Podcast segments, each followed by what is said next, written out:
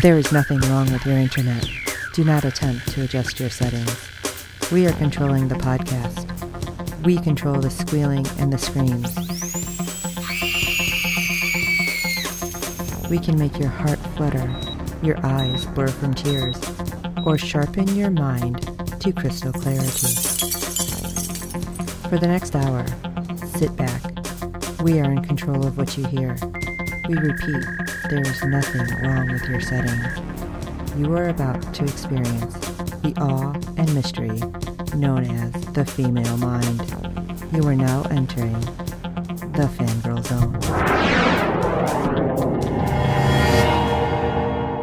Things are only impossible until they are not. Welcome to the Captain's Chair, a Star Trek Picard podcast on the Fangirl Zone. I'm Chief Engineer Steve, and joining me on this mission into the unknown is. I'm Redshirt Dave, and tonight we'll be discussing episode 5 of season 1 of Star Trek Picard. I think this was a great episode, but before we get into it, we do have some feedback on episode 4 from our friend Fred from the Netherlands. So let's take a listen. Hello, Steve and Dave. This is Fred from the Netherlands with some feedback for Star Trek Picard Season 1 Episode 4. I liked this episode a lot. Of course, as anybody, it was very nice to see Seven of Nine appearing in the last scene. And for me, it was especially nice because I was watching this with my wife and she was really cheering on the couch. It isn't that she didn't know that Jeri Ryan would be in it because she saw an interview with her, but nevertheless, that was nice. I like the cinematography here again, the village, the inside of the Vashti Nunnery, Rio ship on the inside, and several space views, including the battle. Talking about Rios, very nice that he has an emergency holographic navigator. Of course, all these double roles remind me of Orphan Black, and this really opens my Orphan Black heart, and I think the actor does it very well. I wonder if we ever get a three double situation. This all reminds me, of course, of the C word, Steve. I liked, you can think wrong things about this, but I liked the way Narissa waked up her brother Narek. And we get here talking about elfie like persons. We get after a Star Trek Tauriel in Narissa, now also a Star Trek Legolas in Elnor, and even his name sounds a little bit Lord of the Ringish. Funny fact I discovered is that the boy that is playing young Elnor is Ian Nunney, and he is brought up in a Vashti nunnery. Um, the role of Zani, played by Amirah Vann, was very, very, very nice. Although I was quite critical about the acting of Sir Patrick sometimes, and even in this episode I saw it again that I thought, uh, not the perfect acting. I saw in this episode really very good and very superb pieces of acting by him. For instance, when he is standing with Raffi in front of the window of the holo chateau and he is talking about that he does want to go to Vashti because it's perhaps the last time he is going to visit uh, Vashti and seeing the the nuns there and seeing Elnor. This is a very nice broad sentence and he says, I may never pass this way again. And then how he looks after that. Uh, very, very well played. I had some problems with the teenage love scene, like sliding in a Borg cube. Hello, yeah, I know people in love do strange things, but still, bit silly of Narek organizing this. And for a part, it worked, but then suddenly Soji realized more or less, huh, what are you doing with me and what game are you playing? Very bright of her, by the way, but I didn't know where that realization came from suddenly, but it, it was, was good that she did realize. This also let me realize that if she is an android, then in the emotional field she must be quite good to feel all this subtle emotional people playing her things. I think this is the goal Data always had to reach this point, to be as human as possible. And I think if you would watch Soji and you wouldn't know this story and would see how she interacts on an emotional level, then nobody would think this is an android. Okay, that was all for now. Fred signing off. Well, Fred, I'm glad you found some parts of the acting that you thought Sir Patrick did well in. And yeah, I agree. The scene with Raffi was really done well. Of course, everybody loves the cinematography in this show. They're definitely top notch, especially the battle scene. And yeah, I think it would be great to see multiple EMs on the set at the same time to see how they interact with each other, but I'm not sure we're going to get to see that, but fingers crossed we do. That'd be nice. I think Fred has a problem with Sir Patrick's acting in the past because I think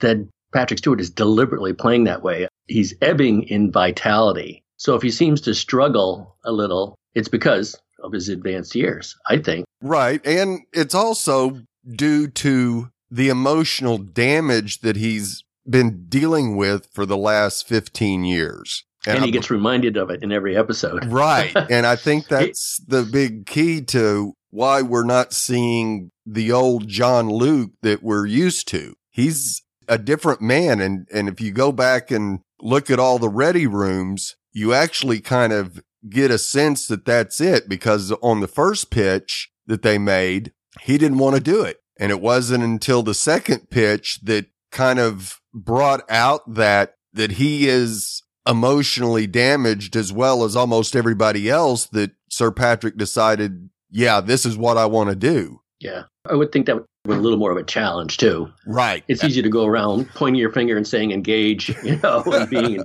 in command, but this is a situation he's not in command of. Right. And of course that being an actor of his caliber, yes, I think he would much rather have something more challenging than status quo. So he's done that. Yes. And the sliding scene was a bit much. I think we all agree on that. But I think we also said in the podcast that we kind of thought that Narek was trying to use it more as a distraction to try to get Soji to offer up some information, which when he actually questions her about what being on the Ellison, that that's when she realized what was going on and she got out of there. So yeah, I think he pressed his point a little bit, a little bit much, but ha- having fun with somebody in a relationship, doing the uh, cosmic slip and slide, that's the way to get someone to relax and let your guard down. Absolutely. He just pushed it a little too hard. Yes.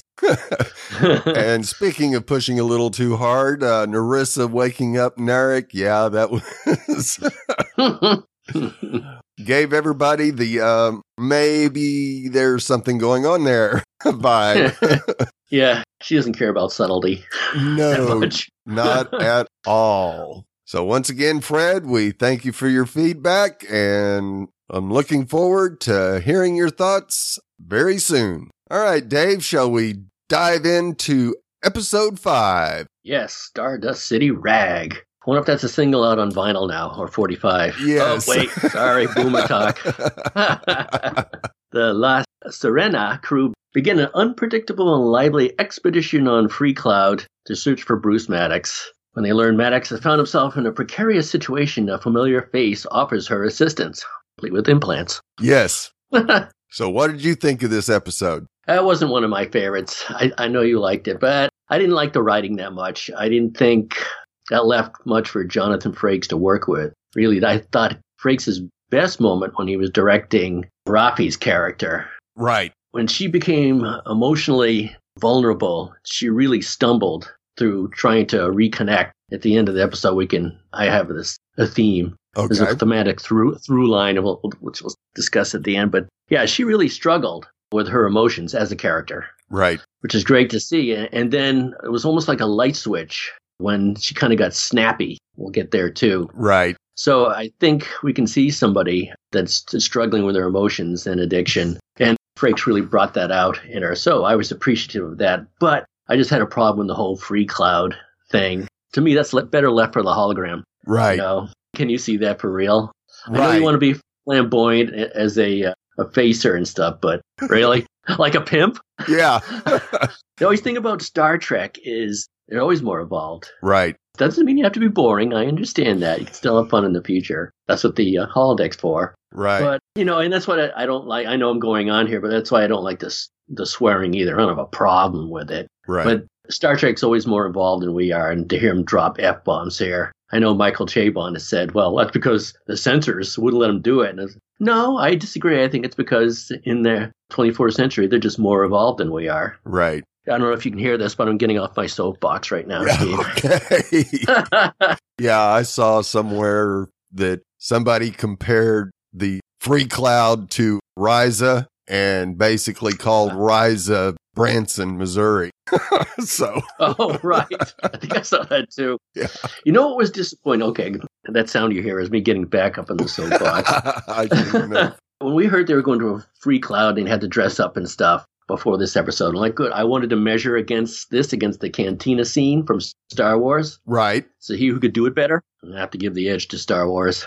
Very true. Yeah, a lot more fun. Yeah. I mean, you had a, a unique opportunity to show alien species, music, and the rest. Well, I, I'll give the nod to Star Wars and that cantina scene on that one. Sorry, Trek. Yep. Got to step your game up. Yep. Well, we actually do have some catching up on the past to do, as 13 years earlier at the Seven Domes on planet Vergessen, we see a doctor brutally extract an eyeball from a Borg captive who happens to be wearing a Starfleet uniform. Yeah. Okay, where is Starfleet when you need them? I know. They should be able to pick up on his. Communicator. Communicator. Yes, absolutely. We discussed this earlier about communicators and them tapping into it, but maybe it doesn't have a uh, subspace functionality to it. Still, Right. I don't know. Yeah.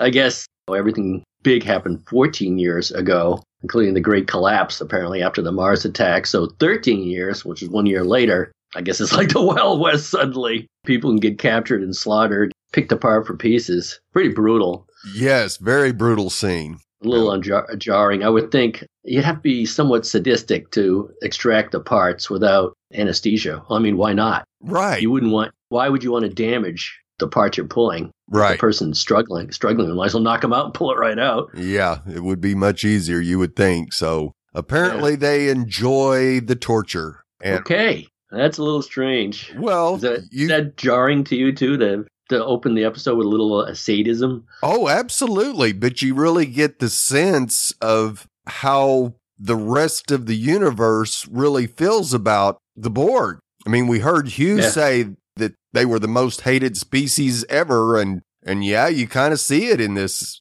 opening scene. Yeah, but these people are converted people. Right. Icheb, spoiler is in the EB. You know, I know that's what Romulans are doing on the cube. Right. Except those, at least at least they're knocked out. Yeah. Yes, they don't seem to be conscious on the cube when they're extracting parts, but No. maybe it's to send us a message that it is the Wild West and nobody cares anymore. Who cares? Yep. Apparently so. We have much more space out there that is not patrolled or controlled. Yeah. Of course, Seven of Nine ends the operation by blasting those working at the slaughterhouse. And unfortunately, she's too late to save her comrade, whom she refers to as her child, and then kills him in an act of mercy. Woof. Yeah. Must have been di- difficult for her to do. Oh, yeah. You could see the emotion. She wanted to get him out of there and try to save him. And, and he says, no, end me now. Yeah. I'm not sure why. I mean, aside from the pain thing, right. but why not? I don't know. I mean, some of it is just narrative for us to consume and it's add a little drama and give Seven of Nine some motivation. You know, Right. Absolutely. she's got to have some backstory to her bitterness. Yep. Still, could have fixed them. I don't know. Absolutely. See, that's the that's the problem I had. Another part I had problem with the episode is is the writing. I think it was Bayer. Is it Byers or Bayer that wrote it? Kirsten, Kirsty. yeah. Yeah, not not the regular Michael Chabon. I'm not sure if she has another writing credit coming up, but can't have everything. I'm gonna start like I'm gonna. If Fred can complain about Sir Patrick's acting, I can complain about some of the writing. Oh, absolutely. Shall we check out Free Cloud? Sure. Free Cloud Stardust City is like Neo Vegas. Holographic projections, towering dancing beauties, fighting robots, and gambling. Kind of reminded me of little Blade Runner. Yes. You know, those kind of the cities where it's like nonstop neon and giant billboards and electronic faces. And did you see the the sequel? Yes. Yeah, that was pretty good. And they, and they used holographic images on that too for the Blade Runner 20. I forget what year they used. 43, 46. Yeah, something like 43, I thought so. Yeah, where they would have the giant face talking to, kind of remind me of that. It is cool. That, so I did appreciate that. And we get to see the inside of the lounge. And as we spoke of, Mr. Vup is there. He's a giant, unfriendly lizard like man, a sentient reptiloid, I think he was described as. Right. He's, I guess, the muscle, Yeah, I would say so. The muscle with a nose, and he, like 1,200 noses on that can pick up everything. And we get another new character, Bjayzl, on there. And uh, when I saw her appear, I was like, what the heck? Were you jarred by that too? I thought it was like, hey, what is Counselor Troi doing here? Yes. The- oh my God. She looks so much like her, especially the, the Troi we saw earlier. yes. How could they, they had to know that? Were they, they trying to send us for a loop there? I think so. Cause yeah, that was my first thought is how is this a young counselor Troi No, being such a she looks great. that was really something. I was like, where's this going? Yeah. Uh, is it really her? I'm like, what are they doing? Anyway, they get Bruce. Sure, why? I'm still thinking, I'm trying to get my head around why Bruce Maddox is there. I can go anywhere. But I guess he's, you want to go someplace that's lawless? Uh, I guess. Or that Anyway. you can hide it in, but of course that sure didn't work out well for him either. No. We found out he is financing whatever he was working on with money he got from this Bjayzl character. So uh, that kind of surprised me too because I thought he'd be doing that kind of work on Earth on the side. Who's going to watch him? But I guess after the ban, he couldn't do anything. Right. And so he had to move it on. Still, I was wondering, he must have been pursuing that work before the ban. Yes, absolutely. So I expected more out of his character. I thought he'd be more of a, I don't know, I'm tripping over the word courageous, but he seemed really rattled and beaten and, you know, I expected something more arrogant and Dr. Frankensteinish, and I'm right about everything, not somebody that's, I mean, everyone ages, of course, Right. including me, but I expected something. He's ex Starfleet too. He didn't strike me as any of those things. Right. You know, I expected, I guess I expected to see a little more ex Star Trek to his backbone than what showed him in this episode. And of course, falls for the old drink. I put something in your drink thing. Right. Everyone always has the same look on their face when they realize there's something in their drink. Crash. yeah. Sucker.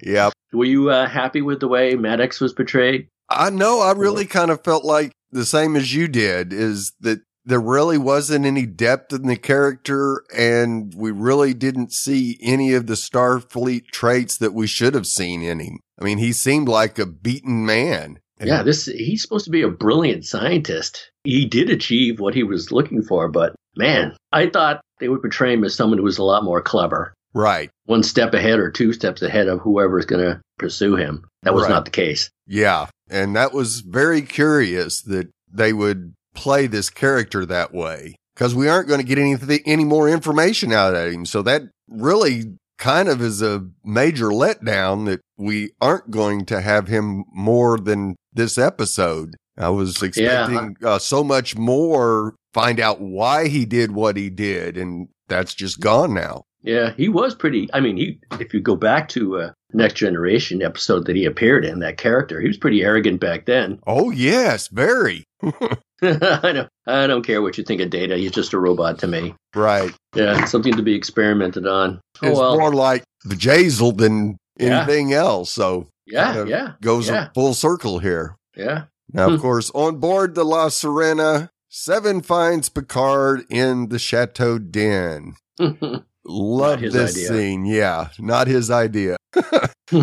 And he tells her that he admires the goals, courage, and tenacity of the Fenris Rangers, but eh, you're taking the law into your own hands. And she shoots right back with him. What law? Point yeah. taken. So we get our normal episodic reminder that what's the alternative? Give up. right. So once again, there's a little jibe and that he had to take about everyone can considers him giving up. Even seven of nine has to throw in a little insult there. Not we didn't get it didn't lay on thick in this episode, but didn't escape it either. Right. And she starts to leave and then decides to ask about who Picard is trying to save. hmm And you kind of go, well, there's still something there in, in seven that Yeah, some humanity. humanity. She she actually she revisits that herself later on too, when she's has a little whispered conversation with Picard Right. about being ex-Borg. Yes. He confides to her that it's not completely. I think we see that play out. Of course, she she's bitter. Oh, yeah. We know we know why. Yes, we know why. and then we go up onto the bridge where Raffi looks at her screen and we see the name Gabriel Hwang on it. Kind of go, hmm, all right, who is this guy? But then she has the conversation with Rios that the notorious Seven of Nine is on his ship. And oh, by the way, Picard also used to be Borg. Yeah. Didn't we discuss that earlier, like two episodes ago? Yeah. He- You'd think he'd know. Right. I think R- Rios would know, especially as we suspect he might be uh, in intelligence. Yeah. I don't know how he could have missed that, but okay, whatever. Again, I don't think this was the best written episode. Right. And as we check in on Jurati, we find her watching a home movie of herself and Maddox baking cookies. And you go, okay, they were just a little bit more than yeah, partners uh, or co-workers as we see a kiss. yeah. See, Fred. We'll t- address Fred here. That's how you get someone to be happy. it's if it's not cosmic slip and slide, is making cookies together. Although I, I get the uh, relationship that they're also making life forms. Right. There's the replicator way of making synths and life forms, and there's the old fashioned way when you yes. just get all the ingredients and make a nice little cookie or kid, I guess. What's the difference between cookies and kids? And then we get a nice scene back on the bridge where the free cloud ads start popping up on the ship.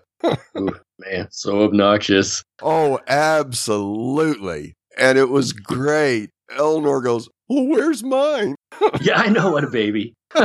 Steve, I had seen something in the news a few years ago too that when you go into uh, the supermarket, they wanted to personalize everything towards you Right. because you would they they read your card because everyone has a special card for whatever supermarket they go in. They'd read your card, and then as you went up and down the aisles, they would try to sell you things or advertise things in the aisle directed towards you and your shopping history. And I read that article and I got, please no, Yes. no thanks. Right. That's a reality. I know that there's a grocery store here that, yeah, you get their app and if you have it open while you're shopping, you're going to get dinged on whatever aisle you're on, whatever their special is that Oh they my can god. get you to buy. Not looking forward to that. And in the future, there are actually interactive holograms that you can physically connect with. Right. I guess. Yeah. Right? So when I start throwing punches around with my shopping cart in my local supermarket, we know we've gotten there. Yeah, and it was funny that Jurati gets the the boxing robot and has to knock its block off. Little Yeah. uh, callback to another boomer uh, toy. That's right. Rock'em Sock'em robots. Yep. Hit the head and it goes. They're gearing this towards us, Steve, the boomer generation. oh, absolutely. Those that were able to watch the original series and uh, next gen. yeah.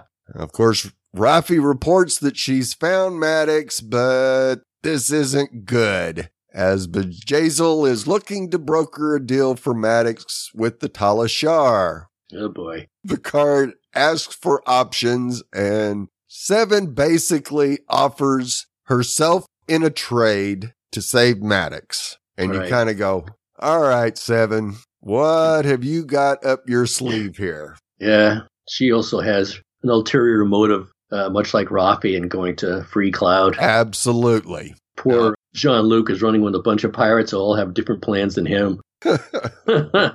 Maybe he should have taken uh, the advice from his Romulan friend back at home and gotten Worf and, and the rest of them. These people are not exactly trustworthy. Although, of course, I, I forgive anything Seven of Nine does. Oh, absolutely. Now, of course, we get another great scene in the holodeck where Raffi has the crew that is going down to Free Cloud as facers, all dressed up. Yeah, whatever. Like I said before, that's better for the uh, holodeck. I'd rather see all that kind of silliness on the holodeck and, instead of real life. It's a, a poor comparison to the uh, Star Wars cantina, as I said. Right. But it was I mean- great to hear Elnor out of nowhere go, You're pretending. Yeah, I know. I love the way he's a grown man, but he's still a child because he's never been out. And oh, just absolutely greatness. yeah, he, great delivery. He, of course, he comes from a group that believes in absolute candor. Right.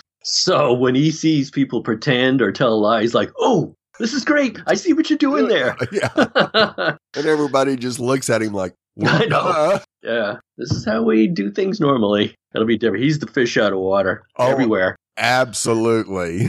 Shall we move on down to Free Cloud? Move on, moving on down to Free Cloud. Sounds like a song. Yeah. Yeah, we get there. We, we get old, good old Mister Vup again, who can smell a lie. They show his nose, but apparently he's got a lot of other sensors that can pick it up too. I'm I'm kind of glad they didn't show that. Right. the good old uh, Raffi has got Rios prepared with beta blockers and injections and can mask any chemical scent that they have. Even though uh, Mr. Vup actually does a sniff, I don't think he needed to sniff. He could probably just sense it with all those other things that fortunately we didn't get to see. yes.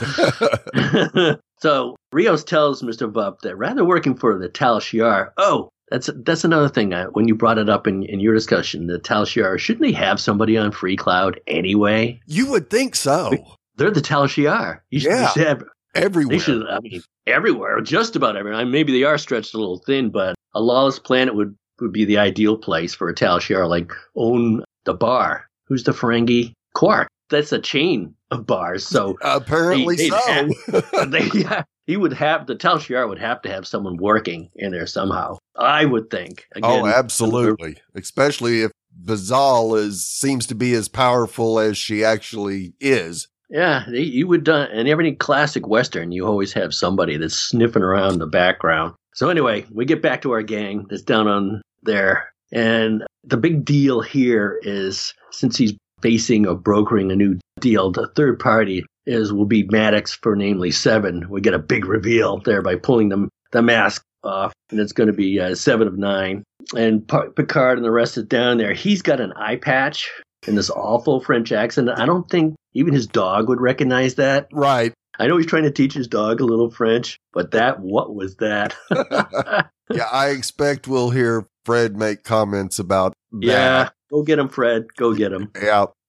that was definitely over the top. Yeah. Again, why? Yeah. Raffi, meanwhile, leaves Picard and the company for good, supposedly, and travels to the Stardust City Reproductive Health Center, something I'll comment on later. right. and she finds her son Gabriel down there. And this is the part that I enjoyed that uh, that she had a good job acting and and a good some good direction because when she does meet up with her son, that we learn that he's pretty angry with her and, and she's trying her best. She's instead of a, a first offer, she's stuttering her way through her excuses. And Right. I think she was taken aback by the ferocity of her son's reaction to seeing her there. I mean, he pretty much said, "What are you stalking me?" Yeah, exactly. And you kind of wonder, okay, I know separations can be difficult, but it mm-hmm. really sounds like from his point of view, at least, that he feels like he was totally abandoned. Yeah. And she got on her theory binge and just left him and his dad in the wake there. They pretty much saw it as crackpot. Right. Was it him that brought up the Enclave of Eight? I don't think she mentioned it, but he did instead. Yes, he did. So, Steve, what do you think? Is it the Enclave of Eight planets? Like members of the, I mean, is like uh, Earth, Romulus, Klingons, and any other? Or is it just, do you think it's eight planets that's part of this Enclave or eight like security heads or people? That's a really good question. And Mm-hmm. I'm kind of thinking, of course, it's easiest to say, well, it's just eight people, but Yeah. I think it's more like eight planets Yeah, I'm thinking eight planets within the slash races of Federation. Yeah. That Yeah. have put this together. And so you kind of go, hmm. And we, Hmm. we kind of get a hint later on about this as well. Not a Yeah, lot, but a little. Yeah, a little. Now, of course, these people could be from any planet, from, I'm almost thinking any time even. Boy, and it's interesting. We'll have to keep an eye on that. Uh, what the Enclave of Eight is. That was just tiny bit of this episode by a uh, a character we only meet briefly. Right. His wife or partner. I thought she was Vulcan. I saw some yes. people on the internet that thought she might have been Romulan. I'm like, huh? Why? No, I think she was definitely Vulcan. I think definitely Vulcan too. When she showed up and first saw them together, she smiled. Right. You see that? Yes. What kind of Vulcan are you? I mean, you're never going to see either a Vulcan or a Romulan smile unless a Romulan does it out of sadism. Right. and you'll see a smile. Yeah, I thought that, and then she didn't smile thereafter. yeah, I thought that was a little curious too. And my first thought was, well, maybe she's half Vulcan and half human and Mm-hmm. was raised more on Earth than Vulcan. So yeah, she would show a little more emotions, but, or it's the baby Pretty rough. Yeah. Yeah, yeah. or the hormones have gotten to her. Either way, it ended pretty, pretty roughly for Raffi. yes. Doesn't end Not well. Not only was she reminded, she got the Picard treatment, Steve. Yes. Not only was she reminded of her crackpot theories and tinfoil hat theories, but she got reminded of her addiction problem too. yes. So that was a double punch. One of my favorite scenes, I guess. Yeah, it was a very emotional scene and Michelle did a great job on it. Yeah, it was pretty much the the B level or C level plot point. Still, right. Yes. it resonated with me. Oh, absolutely. So we get back to Bjayzl taunting Seven about carving up her comrade, in typical Bond villain fashion. Oh, absolutely. You know, yes, I cut him up, rescuing the forgotten. Not not that time. Wow. But Seven responds by reminding Bjayzl that she was able to escape the villain's clutches. I'm the one that got away, and I I'm watching that and I'm thinking, did they have a relationship somehow? Did Right. you get that vibe at all, Steve? Yes, I did. Bjayzl doesn't call her seven of nine. She calls her Annika. Yeah, one episode too late, Steve. Remember how I complained Yes. before? At least we got it this time. yeah. So I don't know if it was a romantic relationship or not, but it does look like there is something between them. Mm. Now, I don't know if it was prior to Bjayzl starting this Borg part harvesting business or not. Yeah, I just get that vibe. Very low level, Right. but it was there. I thought, you know, I know seven it feels betrayed and they have that past, but it was a hint that it might have been something before that. Right. And Picard's look, Oh yeah. this goes down is just awesome. He's like, what the hell is going on here? yeah. Speaking of James Bond, Seven breaks free of her handcuffs. You know, suddenly you can almost hear the James Bond music rise in the background. Right. so Seven grabs Bjayzl by the throat. The jig's up, and Picard wants to know what the heck is going on. And so Seven tells her, yep. recording about slaughtering her friend that she considered, you know, like a child to her. And Jean Luc says murder is not justice, so he he's once again the moral backbone to the show. So we were seeing a little bit of his old character creep into it. Yes. And we shift suddenly from a Bond like thriller to an old Western where Rios kills Mr. Vup. When Mr. Vup was moving to attack somebody, he had something up, up his sleeve. Right. and he was going to use it too. Oh, I just saw something else like that on TV too, where someone had something up their sleeve. It wasn't a web slinger, right. but it was, but usually back in the days of the Western, someone would have a derringer their slave, and they would like flick their wrist, and the derringer would come out on a little mechanical device. You can get one or two shots off, and that looked like a two-shot uh, missile launcher too that Mister Vup had. Too bad we didn't get to see what it was. Oh, I know, the Mandalorian, where the Mandalorian had that up his sleeve, and he would shoot the missiles, and those things would be all over the place. That's how he would extract himself from getting in trouble. Too bad Right. we didn't get to see how this one worked. right. Yeah. You know, take out the wrong people. yeah, because Seven offers Bjayzl's life in exchange for their safe passage back to the ship with Maddox. Yeah, so Which- the rest won't have a bounty on their head. Right. Which, yeah, you don't want that. Yeah, it'll be a little difficult to complete your mission. Not that the Tal Shiar wouldn't be looking for him anyway, but still, you know, who Right, needs all these other bounty hunters? Another Exactly. allusion to the Mandalorian. Yeah. So Bjayzl agrees, and Maddox is taken to sick bay where he's cared for by Jurati. A little reunion there. Yeah, And maybe, I was thinking maybe they can have some cookies together, Uh, exactly. We get that. maybe, or not. Yeah, we get a night the great scene with Picard and Seven, and Yeah. where he allows her to take two blasters as she's going to go back to Free Cloud, and we Yeah. get the brief conversation about their humanity and Is he fully human? No, but it's Mm. something they're working on every day. Yeah, that was a good scene. That's another one of my favorite scenes from the episode. Absolutely. They get to have a talk because they have a shared past with the same, I don't know, with their struggling with their humanity and having implants and how people have suffered with them. They didn't talk about what Picard is suffering from, Right. his brain trauma. I thought he might uh, mention that to Seven, but he didn't. And, and she didn't seem aware of it. no, she didn't know- pick up on it. So, No, and she I, she mostly has all her parts in her apparently. right. Yeah. As even Vault notices that, yeah, when he scans her, it's like, oh, holy cow. She's got more Borg in her than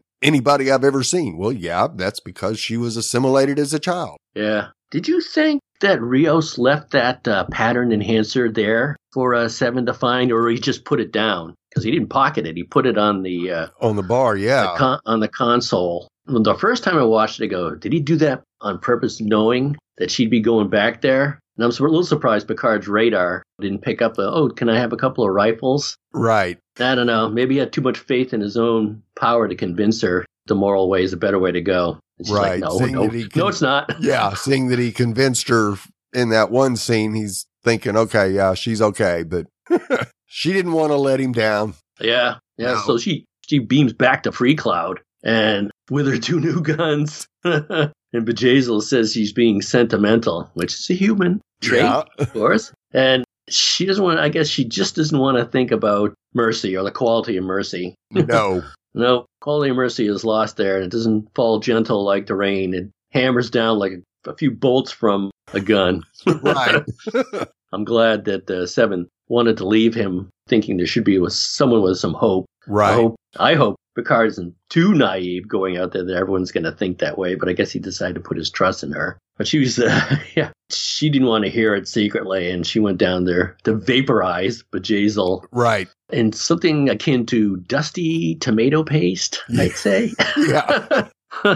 Zing, and then and last time we see her, she's just walking out. There was a blaster shot that went right by her left ear, it looked Right. like. And while she's just walking into the gunfire, letting the second wave of security have it. I wonder if she wanted to go out in a, a blaze of gunfire. I don't know, think you- so. I the, No? there was a very determined look on her face that she was going to make it out of there in one piece. Yeah. If she really thought she was going down there to sacrifice herself, I don't think she would have given Picard that chip that will allow him to contact her.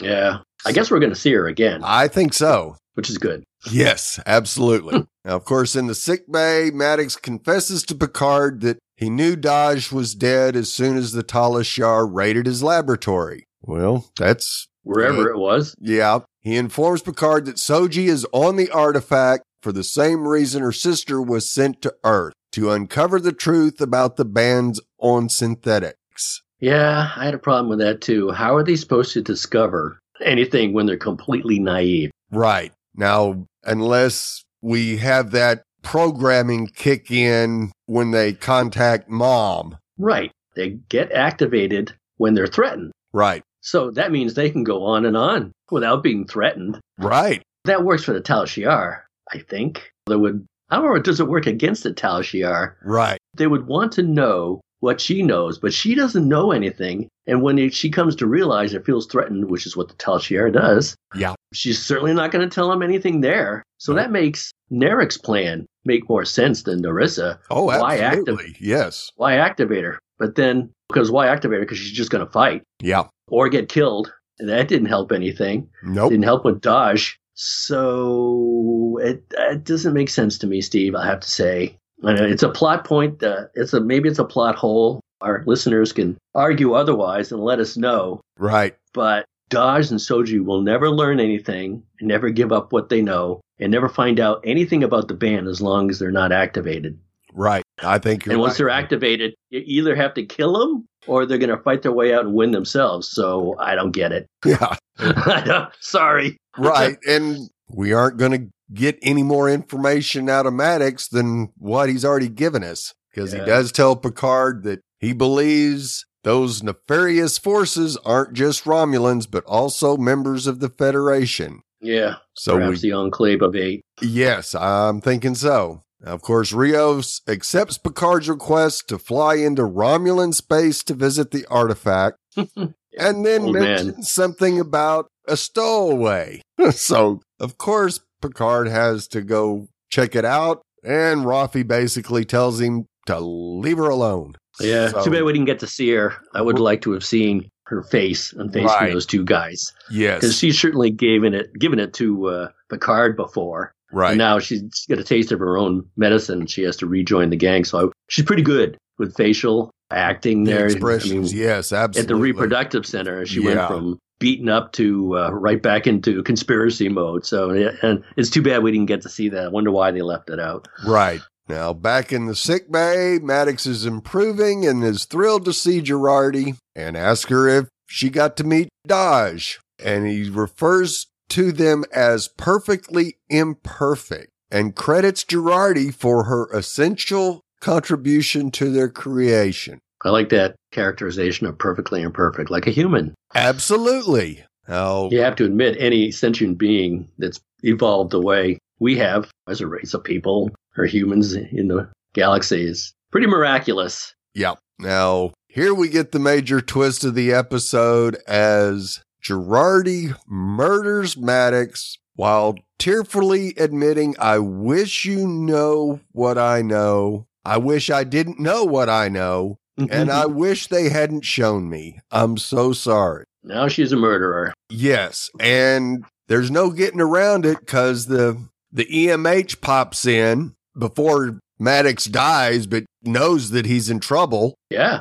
and she finally just deactivates him. So you Uh, know that's gonna come out. That you would think with that type of AI that if he's an emergency medical hologram and there's something that's that dire, he, there should be an emergency override not to be deactivated Right. when there's a, a life thing. So, but yeah, you're right. It has to be on the ship's record, right? Yes. So she's gonna have to fess up here as to what happened with her and O. Yeah, I don't know what they showed her. I don't either. Tur- that turned a former lover, I guess, into murdering him. How bad was it? right. You know, I have my own theories, but I don't know what it could be. I don't I, either. have a theory about the Romulan past, but why would there be this group of people led by uh, Tal Shiar or worse, right. or the Zhat Vash, yeah. Yeah, I don't know what is so threatening. I mean, they've already had synths and androids and everything else. I mean, my Right. theory is: are they that much of a threat to humanity, or Romulans, or or Vulcans? Right. And don't know. Go ahead. how Steve. could it possibly be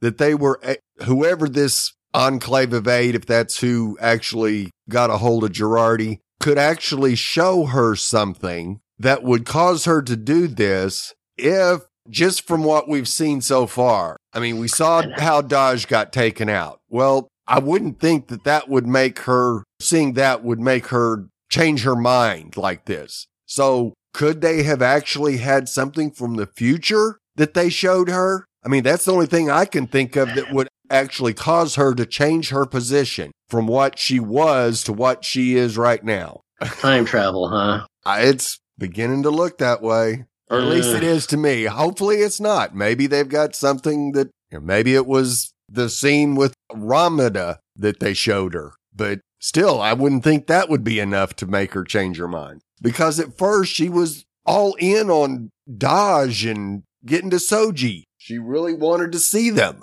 And it's like, Yeah. and now you're killing your lover and co-creator of them with, huh? Yeah. Yeah. I know. Essentially, the other half of the parents. Don't you want to? yeah. Don't you want to see what your chil- so-called children are like? Yeah. Yeah, boy. I don't know. So everyone out there that thought she was a double agent or a spy were kind of correct. looking that way right now, at least until we Yeah. get more information. You're we're spot on. We The get into running up. yeah. We all know time travel is the great equalizer for uh, of plot holes. oh yeah. I mean, I'm, I thought there was a few plot holes in this episode. We'll see how they, they fix it. yeah. But uh, yeah, I'm kind of hoping it's not time travel. But if it if it is, I hope they do it well. right. I mean, uh, if you follow Star Trek Discovery, there's the remnant of Starfleet and a Starfleet ship. What 900 years in the future? Yes. so Did they manage to send back word? That'd be interesting tie-in. oh yeah, it would. It really I- would. I'm, I'm not strapping on my tin hat for that, Steve. But if they do, yeah. It's I guess it is a possibility. Yeah. Hmm. Shall we get into some Easter eggs? Yes, it was good to see uh, Icheb again. He was the oldest of a group of Borg children that Voyager rescued in the Delta Quadrant in the episode Collective. All the other kids were eventually resettled with their families, but Icheb remained aboard Voyager with seven and returned to the Alpha Quadrant. I thought that was kind of cool. Yeah, absolutely. Icheb no longer had a cortical node because he was forced the doctor to give his to seven when hers was malfunctioning, endangering his own life in order to save her in the, what was the uh, episode? Imperfection? Yeah, imperfection. Yeah. All right, so that was cool. Yes. I, I, I thought it looked good.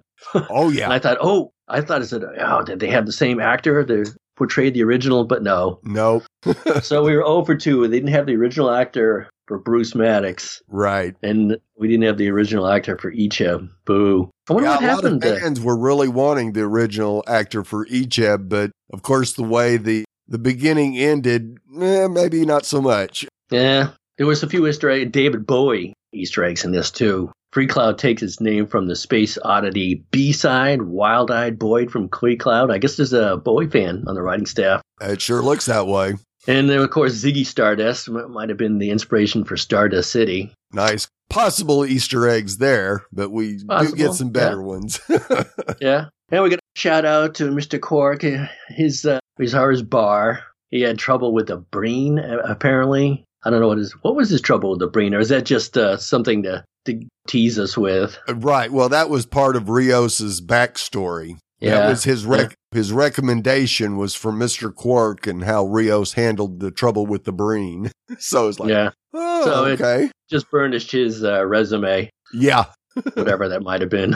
All right, and we got this John Ales is the actor that played Maddox, subbing for the original Brian Brophy, and Brophy's been really coy because fans have been having pictures taken with him. Right. He didn't say either way, so either he's a, a good little alumni or alumnus of the show. You know, he could have said, "Nah, I'm not going to be in it," right, and spoil it for everybody, Right. but he didn't. No, he didn't. For more on Raffi's history too and her family, uh, we can recommend picking up Una McCormack's new novel, The Last Best Hope, which sounds interesting. Yes, it does. I may have to get that one. And good old Mr. Vup, he's the Beta Annari, a new alien to Star Trek, sentient reptiloids, gifted with the ability to sniff out lies. It's almost like uh, Wonder Woman in her magic golden lasso. they can tell who's the uh, telling the truth or not. And then we got one more, uh, a Mr. Mott. Did we see that advertised? Yes, the very Free first Cloud? shot of Free Cloud is Yeah, a sign for both Mr. Mott and Quarks. yeah. So Mr. Mott, he was the barber Right. on uh,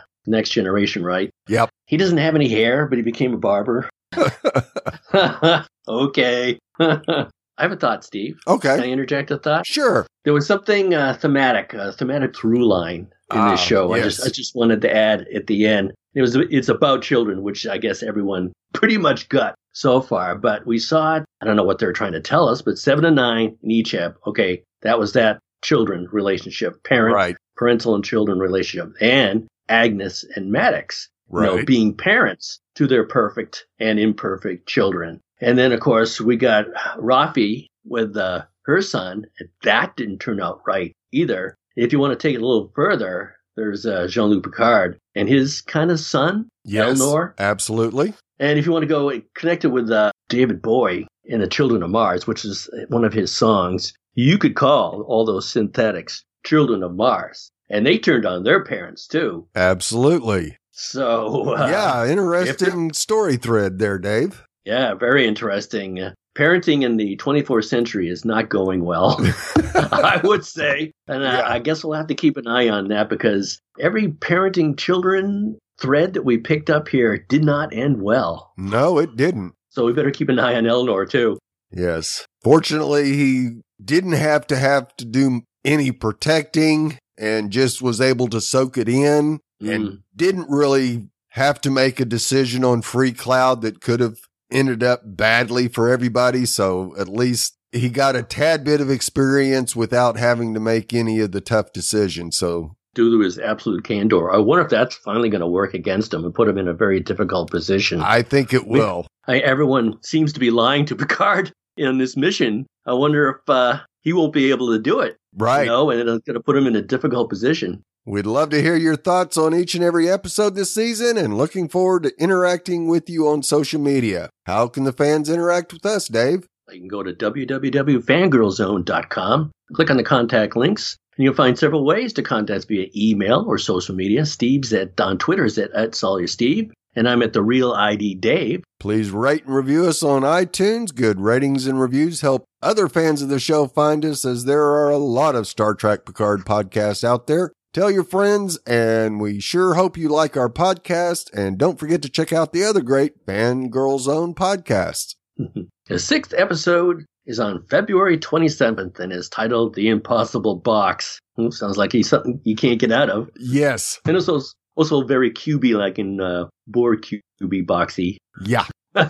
well, this is Chief Engineer Steve. No, we're both working at it, aren't we? And this is Redshirt Dave. I wish they'd show me what I didn't know. I wish I knew more than I do. So you think you got it bad, lady? We got it bad too. I want more answers.